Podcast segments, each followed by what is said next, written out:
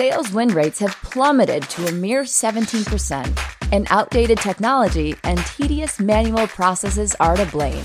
Meanwhile, managers lack the visibility they need to hold their teams accountable. But imagine a world in which these crippling issues are solved automatically. Revenue.io automates the most frustrating parts of sales so reps can focus on what they do best selling. Completely automate pre call research, logging conversation data in your CRM, writing post conversation recap emails, and prioritized outreach. And as reps book more meetings and close more deals, managers gain the real time insight they need to scale what's working across their entire team. Ready to say goodbye to tedious sales processes and watch your win rate soar? Head over to revenue.io to learn more.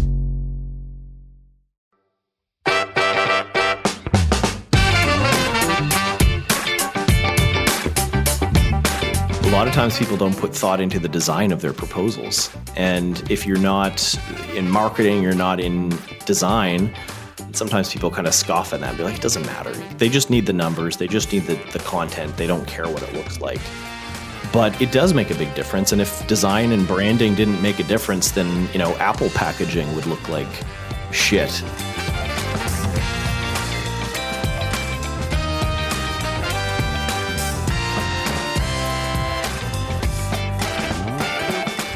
Hi, friends. Welcome to the Sales Enablement Podcast. I'm your host, Andy Paul. That was Kyle Racki. Kyle is the co founder and CEO of Proposify. And in our conversation today, we're talking about the importance of proposals and why Kyle believes that proposals are the single most important stage of the selling process.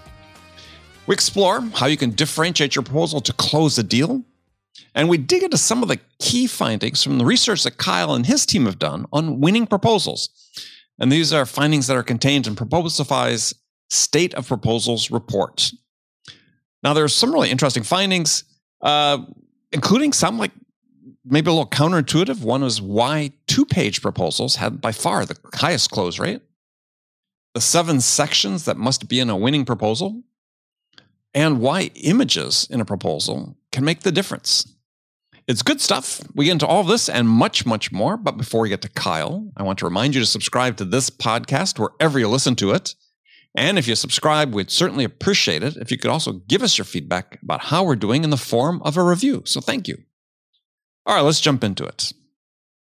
Kyle, welcome to the show. Thanks for having me, Andy. Happy to be here. Oh, it's a pleasure to have you here. You're joining us from, where'd you say? Halifax, Nova Scotia. That is correct. So we're recording. This is like two days before Thanksgiving in the U.S., a month after Canadian Thanksgiving. Uh, you know, snow on the ground yet, or how's the weather?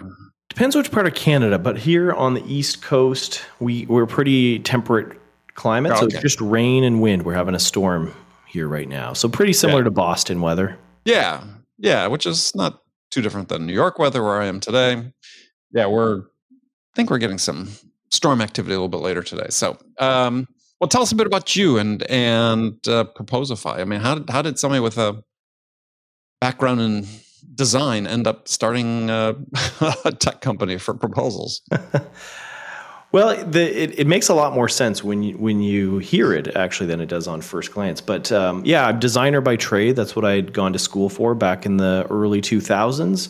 But mm-hmm. I got my start in agencies working on you know ad ad and digital agency. Um, firms and you know like a lot of times if you're a junior designer they put you on the non-billable work or the the kind of shit work that nobody else wants to to worry about yeah that's right yeah uh, which includes proposals so i got a very early look at what it was like to pump out you know trying to make good looking proposals for agencies and it was really mm-hmm. inefficient back in those days we didn't have dropbox we didn't have a lot of the tools we use today so it was hunting around for case studies on CDs and pulling the files out and you know getting Word docs from account managers to to flow into InDesign. And it was just a, a really horrible process. And I just thought, wow, there should be like Basecamp for proposals. And that was just the seed of an idea back in I think 2006.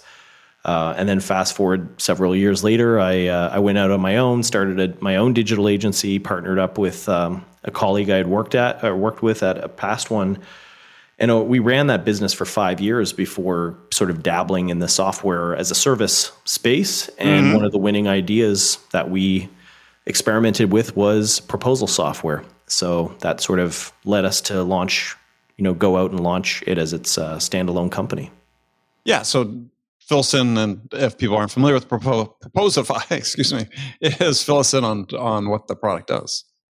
So we are a company that helps essentially sales teams that struggle with getting proposals out on time, um, getting consistency into the um, you know terms, pricing, branding.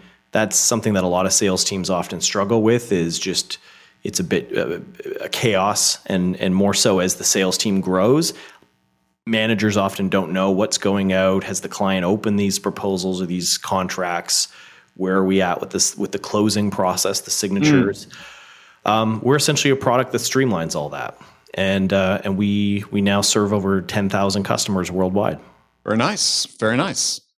So yeah, in your material, you call proposals the most important stage of your sales process, and sort of made me pause and think: is is is it really the most important stage? Well, I mean, I think we expand the term proposals to really just mean the closing process. So that for some people that's an agreement, a contract, but usually there's some kind of a document a document that formalizes what's mm-hmm. the what is the prospect agreeing to, what are the terms, how much is it, what are they really buying? Mm-hmm. And I think we believe that it's the most important stage because you've invested so much up front to acquire the, that lead and that prospect and to qualify them and bring them through the sales funnel and so if you're getting towards the end stage of an opportunity and you're not closing it, uh, and and you know statistically, depending on the industry, thirty percent close rate is is pretty industry standard between opportunity and close. We think that's horrible. Team, well, we think teams can do a lot better than that. Yeah, they they absolutely can. But yes, uh, but anyway, sorry, didn't didn't mean to digress. I I just had to blurt that out because I can't. Yeah, I, I have a hard time with companies that accept win rates that low. But anyway, go ahead. hundred percent. And and so that's why we say it's it's the most important stage because you've already spent the money on that prospect. So if you can do anything to uh, to close that lead, to bring them through to, to whether it's handling objections, it's it's not just in the proposal; it's in the entire closing process. How do you move them from that? Hey, we're seriously considering this. We're we're comparing you with some competitors in your space to a signed contract that's what we focus on as a company is how to bring those um, those late stage prospects through to the close. Mm-hmm. Yeah, I mean the reason I think about it is just that that it, it caused a couple thoughts. One is it, is obviously it's undisputably it's it's very important part of the, the whole process. But you know, for me, I always look at the most important ones as being the f- initial steps because if you don't get by those, you never get to the end step.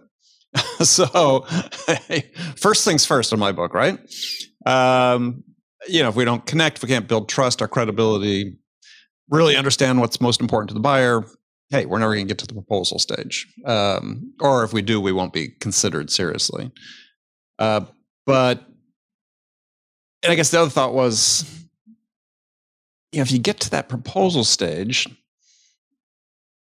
this is sort of a philosophical thing too as well it's just are you still really selling at that stage? And or is it and you said, you know, you surface objections and so on. It's like from my experience have been if if if I've got a proposal out there and and the customer is raising new questions, then yeah, I always look at that as like a real not not an opportunity, but a, a warning flag that, huh, I, I sort of messed up early on because that's really something in my mind, my experience is shouldn't be a lot of new questions pop up once you get that proposal in front of the buyer. You're right. I mean, there's a lot there. I, I think we can unpack unpack that a little bit. Um, so I'm not arguing against qualification or that we should just let everything into the um, the sales cycle and close it all at the end. I, I think you're 100% right. Is how you deal with qualification in the early stage is going to dictate whether or not you close it at the end. And certainly, if you're just sending out a proposal to every Tom, Dick, and Harry who asks for one, you're going to have a pretty low close rate because you haven't. The prospect should earn the proposal. They should get to the stage where they should get a proposal. Mm-hmm. Um, but there's also something to be said about the speed at which you can get these documents out the door, and I think there's a balance. Agree 100. Go ahead. So Sorry, what, just... what, I've encountered in the agency space is two week turnaround time on proposals. If somebody yeah. reaches out, they say, "Hey, get us your requirements." We'll we'll reach back out and then expect a proposal in two weeks. And it's almost like Crazy. these agencies, and I'm sure they're not alone, and a lot of other other industries are the same.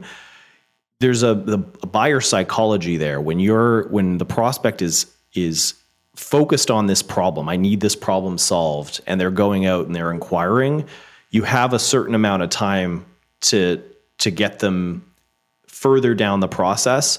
Um, letting them go cold is one of the easiest ways or the quickest ways to to just completely lose the opportunity.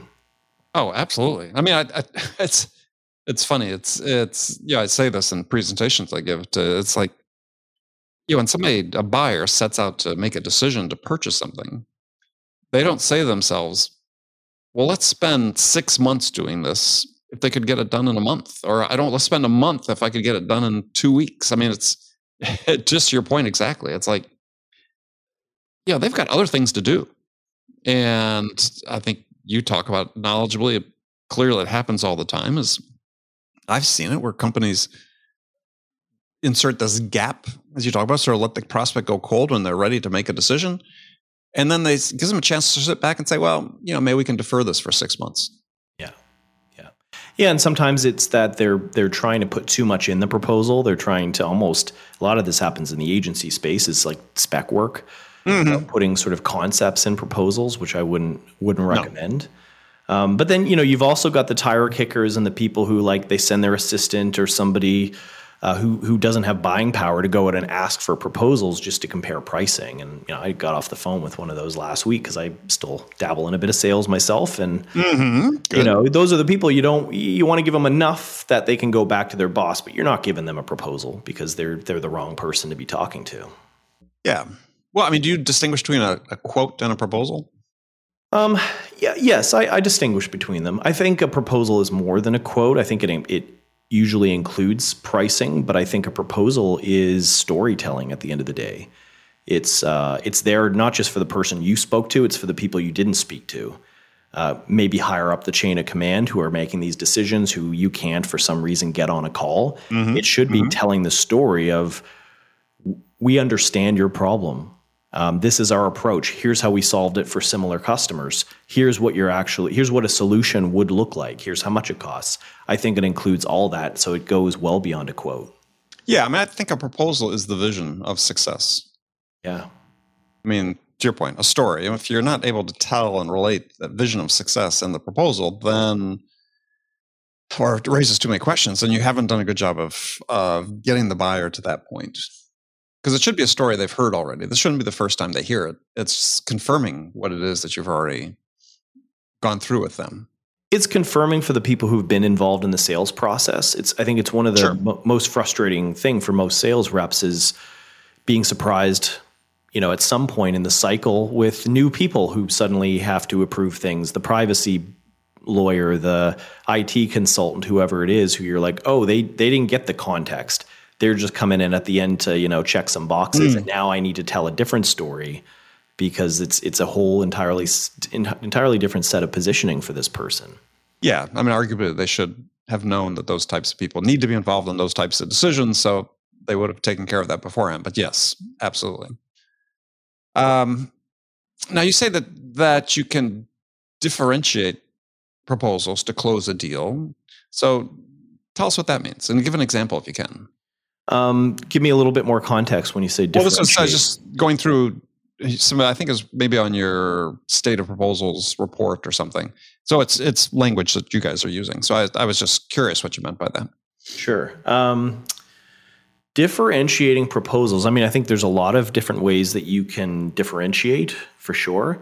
Um, you know, I, I, did this a lot back in the agency days when when I was running my uh, my first company. Was a lot of times people don't put thought into the design of their proposals. And if you're not in marketing, you're not in in design, um, sometimes people kind of scoff at that and be like, it doesn't matter. It just just they just need the numbers. They just need the the content. They don't care what mm. it hmm. looks like.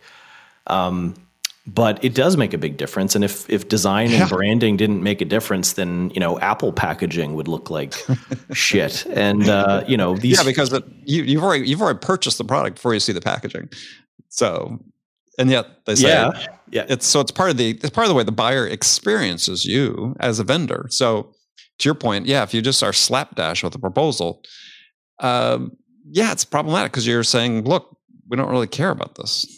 Well, if the amount of work that marketing teams put into landing pages and uh, everything higher up mm-hmm. in the mm-hmm. funnel that a buyer might see before they get to the sales cycle, even pitch decks. Once you're in a sales cycle, you're seeing maybe demo decks or mm-hmm. these kind of things, and then you get to the proposal stage, and a lot of times that's the that's the the overlooked uh, you know stepchild that nobody right. cares about because they're like yeah. marketing doesn't have time to design these. Sales they don't care. They're just you know slapping something together. And so that's where i see a big opportunity. I think there's other ways to differentiate a proposal the content the pricing how you package the pricing. That's a huge factor as well. But uh, you know one of the stats from our state of proposals guide um, finds that even just including images in the proposal will will offer a lift in conversion.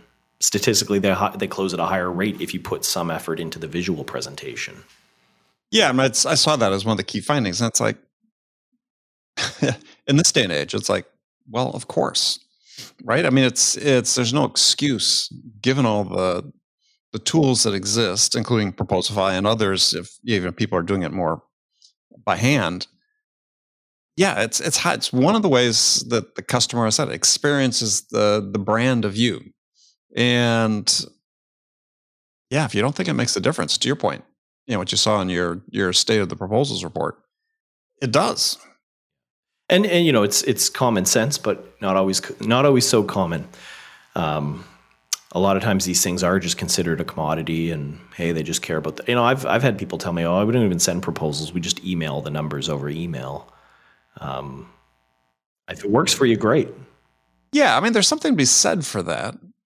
I mean and i i sort of lean a little bit that direction myself. Um, I mean, obviously, part of it's tied to the dollar value of the opportunity. I mean, if it's you know a seven or eight figure deal, then yeah, you're gonna honor the the buyer and respect them by putting work into a proposal. But by the same token, you know, sometimes with less expensive deals, you've got everything ironed out. Maybe have more standard contract terms. Sometimes, yeah, pricing is enough because you've touched all the decision makers or all the stakeholders and they don't really want to spend the time you know reviewing in-depth proposals. They've sort of made their decision you know give me something i can sort of finalize. Yeah and if it works for for people to do that if they're especially if there's not a lot of uh, competition in the deal cycle i think that's the thing. But when, once you start getting into multiple stakeholders um, maybe people who haven't been involved. I mean, we touched on that earlier. It was like, yeah, we shouldn't. You always have to multi-thread your deals and understand the buyer process. But a lot of times, prospects just don't tell you, or they don't know themselves. They've never bought something like this before, so they'll say, "No, mm-hmm. I'm the one who makes the decision." And then once you get once you know you get down a certain sure. stage, they go, "Oh, actually, no, I forgot." Procurement gets involved at this point, so you know you just never really know. And and the more you can sort of package your offering uh, put some thought into how it's presented. A lot more companies are putting video embedded mm-hmm. right in their proposals right. so that they Saw can that actually tell report. that story. So makes a big difference. And it, it makes sense to do that. But I was also thinking back to like it just again my own experience um, and of companies I've worked uh, with as clients is that in competitive deals did they ever lose based on the value perceived value received by the buyer of the proposal.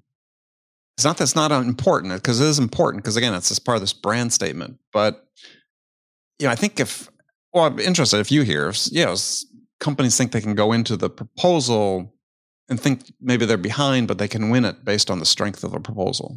I mean, it happens in um, you know, in RFP situ- situations, sometimes RFPs, you don't yeah. get access to, Absolutely. yeah. you know, you always want to control the sales cycle as much as possible. Um, it, especially in the agency world, it's like you should almost never just send a proposal through. That's a mistake that a lot of a lot of these companies yeah. make is they talk to somebody and they say, okay, you know, here's when you can expect the proposal, and they just email it.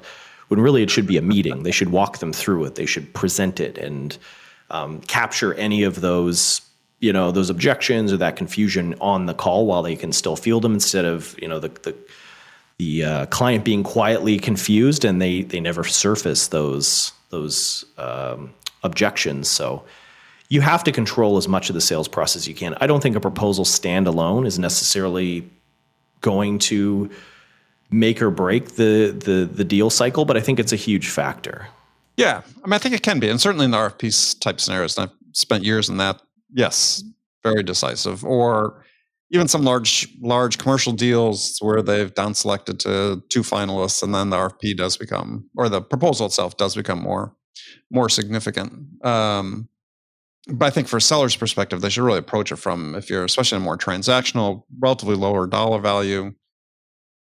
Yeah, you should know before that proposal goes over you should know pretty well whether you're going to win that deal or not. Well, pricing should never be a surprise in a proposal. Heck no. Actually, you can make the argument there should be nothing new in a proposal. Yeah, I'd agree with that. Yeah, I mean, if there's something new that you're you're putting forth, then either you're doing it out of panic because you feel you're behind, so you're trying to raise uncertainty, uh, which I guess sometimes works. I've seen it work once or twice, but generally yeah, confusing the buyer is not not a winning scenario at that point. No. And I mean, in fact, in line with that, one of the surprising insights that we found um, actually consistently over a couple years was that two times viewing is the sweet spot for proposals. If you get yeah, to, I, I thought that's a great a great insight you had in there is that the fewer times the proposal is viewed, the more likely you are to win. Yeah, up until two and a half on average time. So uh, after about three times, that's when your close rate starts to go down. And then it continues to slide down the more times they view it. So if they viewed it, opened it 10 times, the chances of you winning it is almost nothing. And that makes sense in my mind. Because again, back to the point I made before is is I think if you're a seller, if if you don't have a high degree of confidence you're going to win a deal before you submit the proposal, first of all, why are you putting the work and effort into submitting a proposal uh, if you don't have that confidence? Is that oftentimes, again, my experience, proposal of has been a confirmation of the buyer's preference for vendor. So yeah, they don't need to look at it that often. But if they're looking at it 10 times, then yeah, they've got a ton of questions. yeah, and a lot of times people just don't know that because they're just emailing out PDFs. So they would never know. Yeah, that's you guys have the analytics and build a track. Absolutely makes makes a you want that intelligence if you're a seller. I mean, two things are bug me. One is that that sellers aren't curious about how people are really interacting with it, and the second is just how often proposals just sort of thrown across the transom to the buyer. I mean, I insist that you be able to present a proposal to the buyer, not just hand it to them and say, "Hey, then let's hop on a call later and look at it." Yeah, and once, you know, at some point you have to send that document. So maybe you've had the call, you've walked them through it, but a lot of times sellers don't know how to approach the follow up because if they're blind and they don't know if they if they're using a PDF, let's say, right. The follow up is going to be very different if it's, "Hey, I noticed you didn't even open it. Did you get it? Did it mm-hmm. hit your inbox?" Or, hey, I see you've opened it seven times and you've spent a lot of time on the pricing scope page. of services section or the yeah, pricing the, section. What right. what is the, you know, what are you kind of um, having trouble with? So just tailoring your follow-up based on the data is a huge is a huge thing. And to a point we talked about before, if if it's being looked at, if your proposal is being looked at more frequently, again, chances are you might have thrown something new in there. And yeah, raising new new issues in a proposal that haven't been raised before is is oftentimes a disqualifier. I, I you know I tell this story of a, a buying experience I had a couple of years ago that really stood out in my mind, which was. Um, I was cold emailed. I was looking for a solution around the capturing um, disputes, credit card disputes. It was kind of mm-hmm. a big admin burden, and I was trying to look for a solution for right. it. Um, company cold emailed me and they were like, "This is exactly what we do." So I got on a call with a sales rep. Um, he kind of pitched me, told told me what they do. It's very automated. Basically, took away all my pain. So my next question was, "How do we get started? What are the next steps? I'm mm-hmm. I'm hot. I'm ready to buy." And he says, okay, well, I don't do the proposals myself. The accounting department does. So we're going to send you something, you know, hopefully next week. um, and so we hung up. A week goes by. I don't see anything. This problem's right. still keeping me up at night. Um, it was supposed to be Alice in accounting. Where's Alice from accounting? I'm not seeing any any documents. I want to get this this going. So I follow up with the rep. Hey, is this coming through? He says, let me check with Alice, see what's going on. About a day or two later, I finally get a DocuSign in my inbox from uh, a name I didn't recognize. Right. and you know, and then I open it up and it's all small print and legalese and tons of check boxes I need to go through. Exactly. And so I literally just sit on it. And now the sales rep is following up with me. Hey, did you get it? Um, so that little story, I'm sure we've all had similar buying experiences. And I think it just goes to show what is common sense to us. There's a lot of companies with completely broken sales processes. Mm-hmm. Oh, yeah, more more likely the norm as opposed to the exception. Yes, and just the little things that that can make a difference. And I mean, the number of I've been dealing with someone recently that a vendor that don't have e-signatures enabled on any of their documents, and it's like these days it's like drives me nuts, right?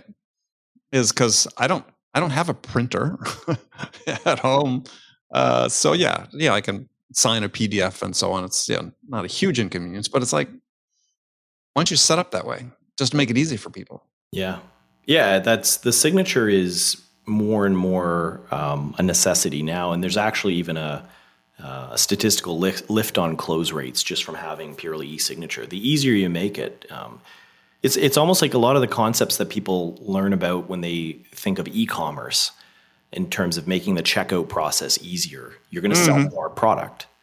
Um, if you do that on the B2B side with a higher touch sales process, it, the, the same principle, the same buyer psychology is at play, which is, you know, one one button checkout.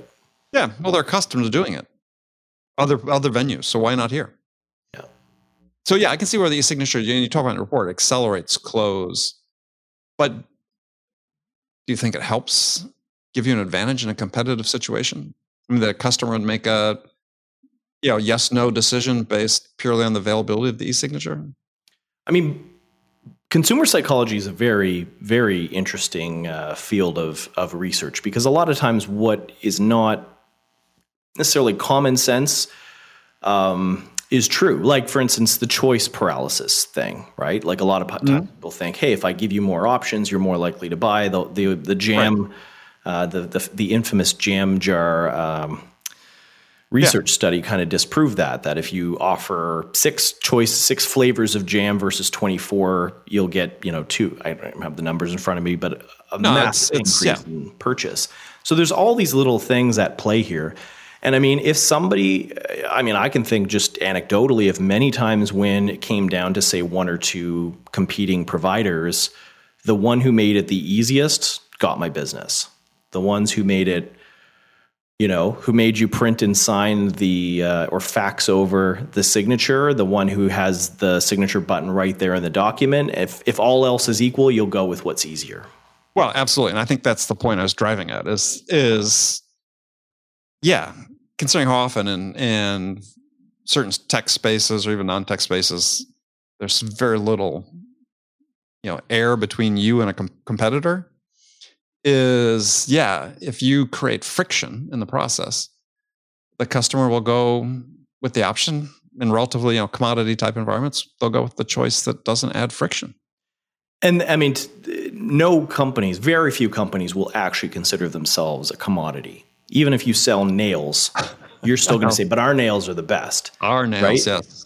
And a, you know, agencies is one example of uh, it's it's sometimes a commodity business, but every agency believes that they do it the best. They have the best ideas. They're the most creative, what have you. And buyers don't care. They don't. They don't often they're not way. going exactly. with what they think is the best. We had a um, we had a client, you know, many years ago, but I always found it very interesting. Back to the idea of like getting it out faster. getting the proposal out faster was mm-hmm. one of our customers were, were, kind of emailed me uh, really proud that they beat out Gary Vaynerchuk's agency, uh, VaynerMedia, mm-hmm. at a at a deal, and it was because they got the proposal to the client faster. They said like the client basically VaynerMedia was going to be a couple weeks. This you know our client said here you go, here's how much it is. Got the proposal in their hands within half an hour before the decision maker had to go on vacation, and they were like, great, you got the business. Precisely. And I write about this in my new book that I just announced yesterday Sell Without Selling Out, available for pre order now. I get to plug on my own show. Um, and yeah, it's this idea. And Herbert Simon, Nobel Prize winner, wrote about this.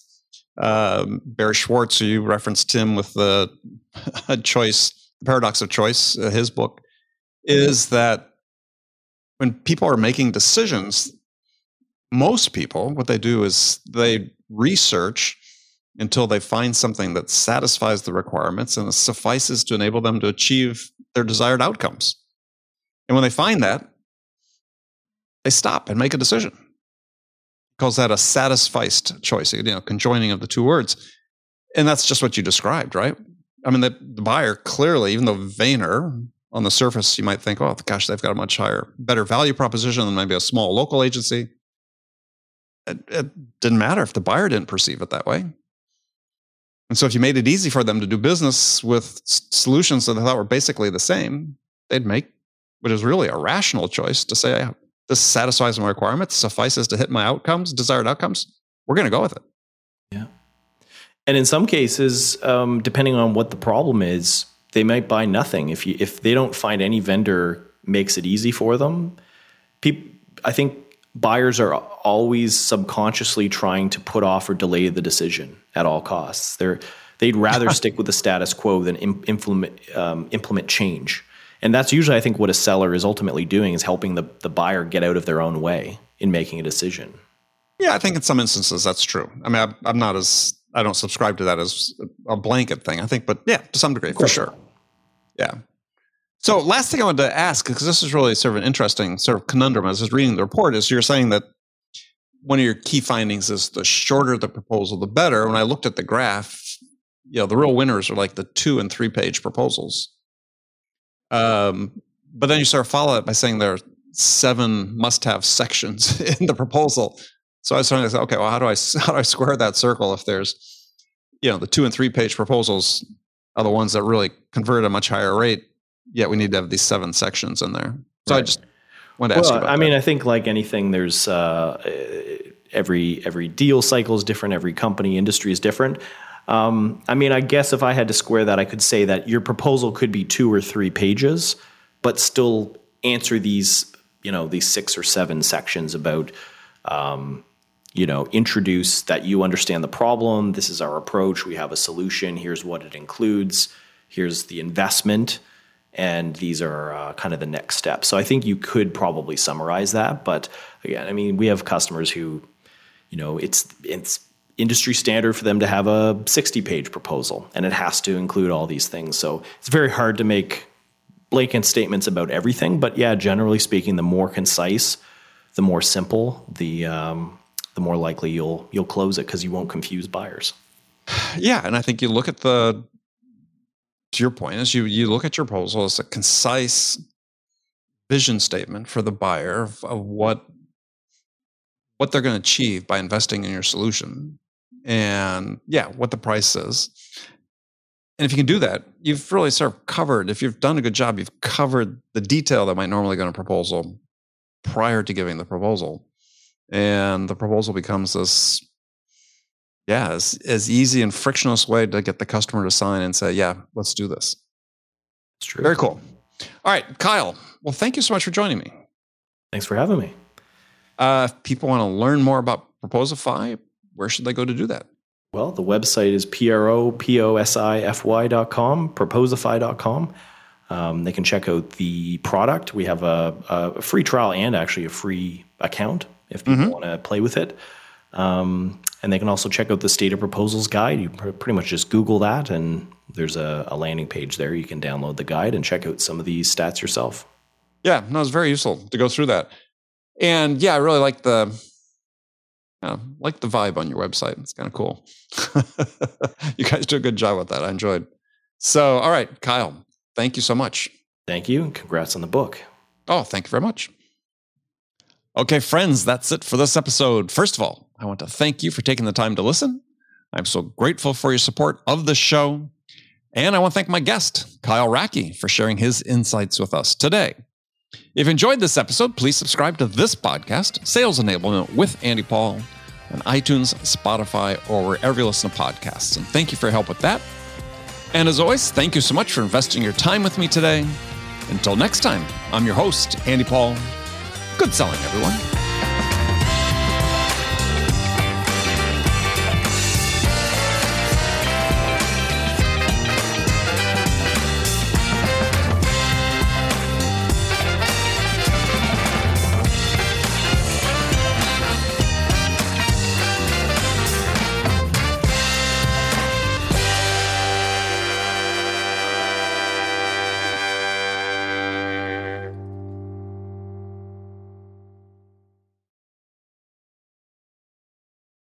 Hey, sales strategists! At Revenue.io, we're not just imagining the future of sales, we're building it. We offer the world's most complete platform for revenue teams, and we're featured in the most recent Forrester Waves for both sales engagement and conversation intelligence. With Revenue.io, you can slash call prep time to seconds, guide your reps in real time to have more successful conversations. And after calls, we generate ready to send recap emails so sellers can keep deals soaring toward the finish line at light speed.